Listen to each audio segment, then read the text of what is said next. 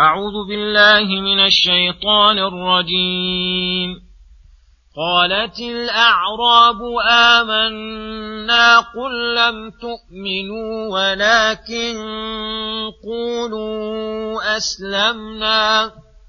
ولكن قولوا أسلمنا ولما يدخل الإيمان في قلوبكم ۖ وإن تطيعوا الله ورسوله لا يلتكم من أعمالكم شيئا إن الله غفور رحيم.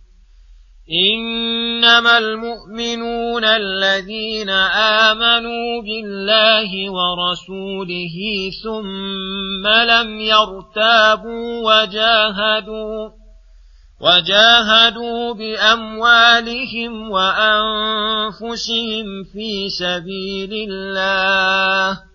أولئك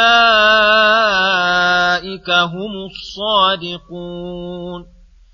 قل أتعلمون الله بدينكم والله يعلم ما في السماوات وما في الأرض. والله بكل شيء عليم. يمنون عليك أن أسلموا.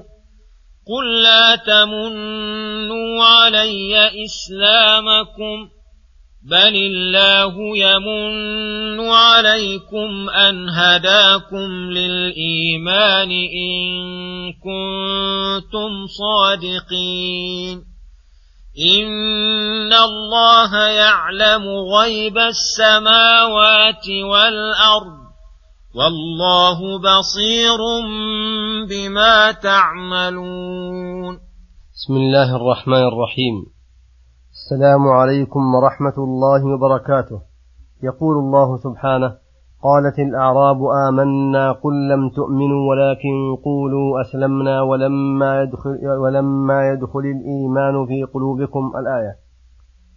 خبر تعالى عن مقالة بعض الأعراب الذين دخلوا في الإسلام على عهد رسول الله صلى الله عليه وسلم دخولا من غير بصيرة ولا قيام بما يجب ويقتضيه الإيمان. أنهم مع هذا الدعو وقالوا آمنا أي إيمانا كاملا مستوفيا لجميع أموره. فأمر الله رسوله أن يرد عليهم فقال قل لم تؤمنوا أي لا تدعوا لأنفسكم مقام الإيمان ظاهرا وباطنا كاملا ولكن قولوا أسلمنا أي دخلنا في الإسلام واقتصروا على ذلك.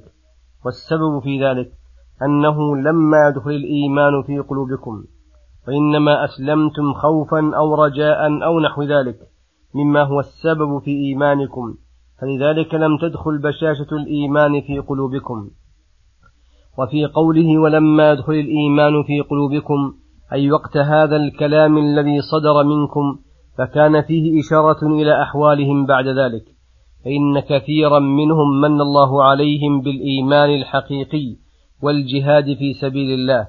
فإن تطيعوا الله ورسوله بفعل خير أو ترك شر لا يلتكم من أعمالكم شيئا أي لا ينقصكم منها مثقال ذرة بل يوفيكم إياها أكمل ما تكون لا تفقدون منها صغيرا ولا كبيرا.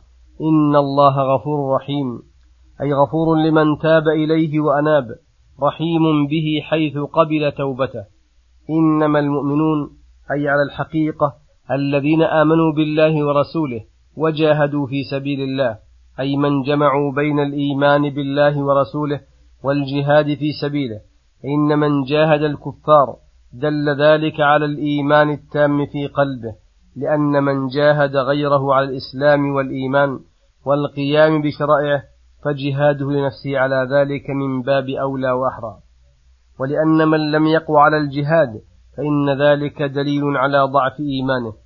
وشرط, وشرط تعالى في الإيمان عدم الريب أي الشك لأن الإيمان النافع هو الجزم اليقيني بما أمر الله بالإيمان به الذي لا يعتريه شك بوجه من الوجوه. وقوله أولئك هم الصادقون أي الذين صدقوا إيمانهم بأعمالهم الجميلة فإن الصدق دعوى عظيمة في كل شيء يحتاج صاحبه إلى حجة وبرهان.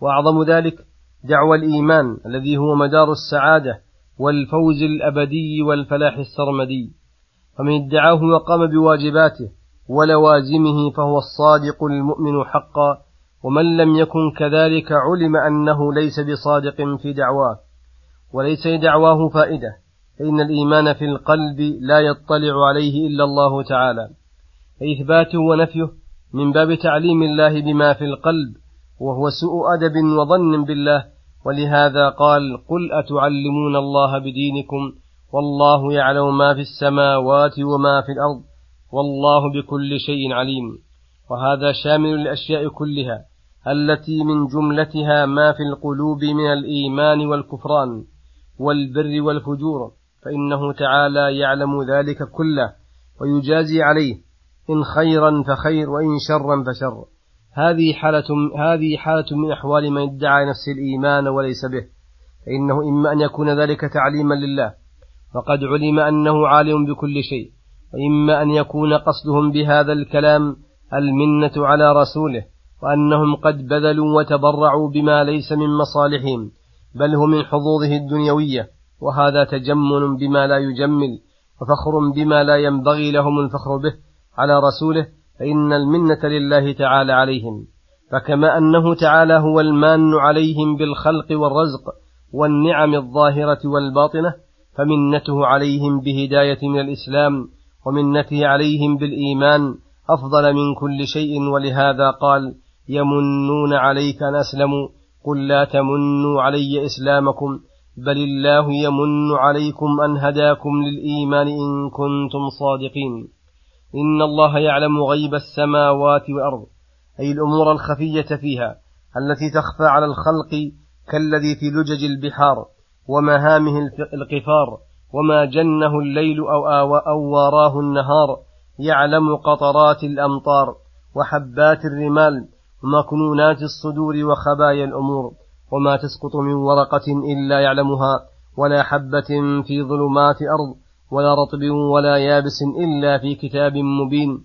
والله بصير بما تعملون.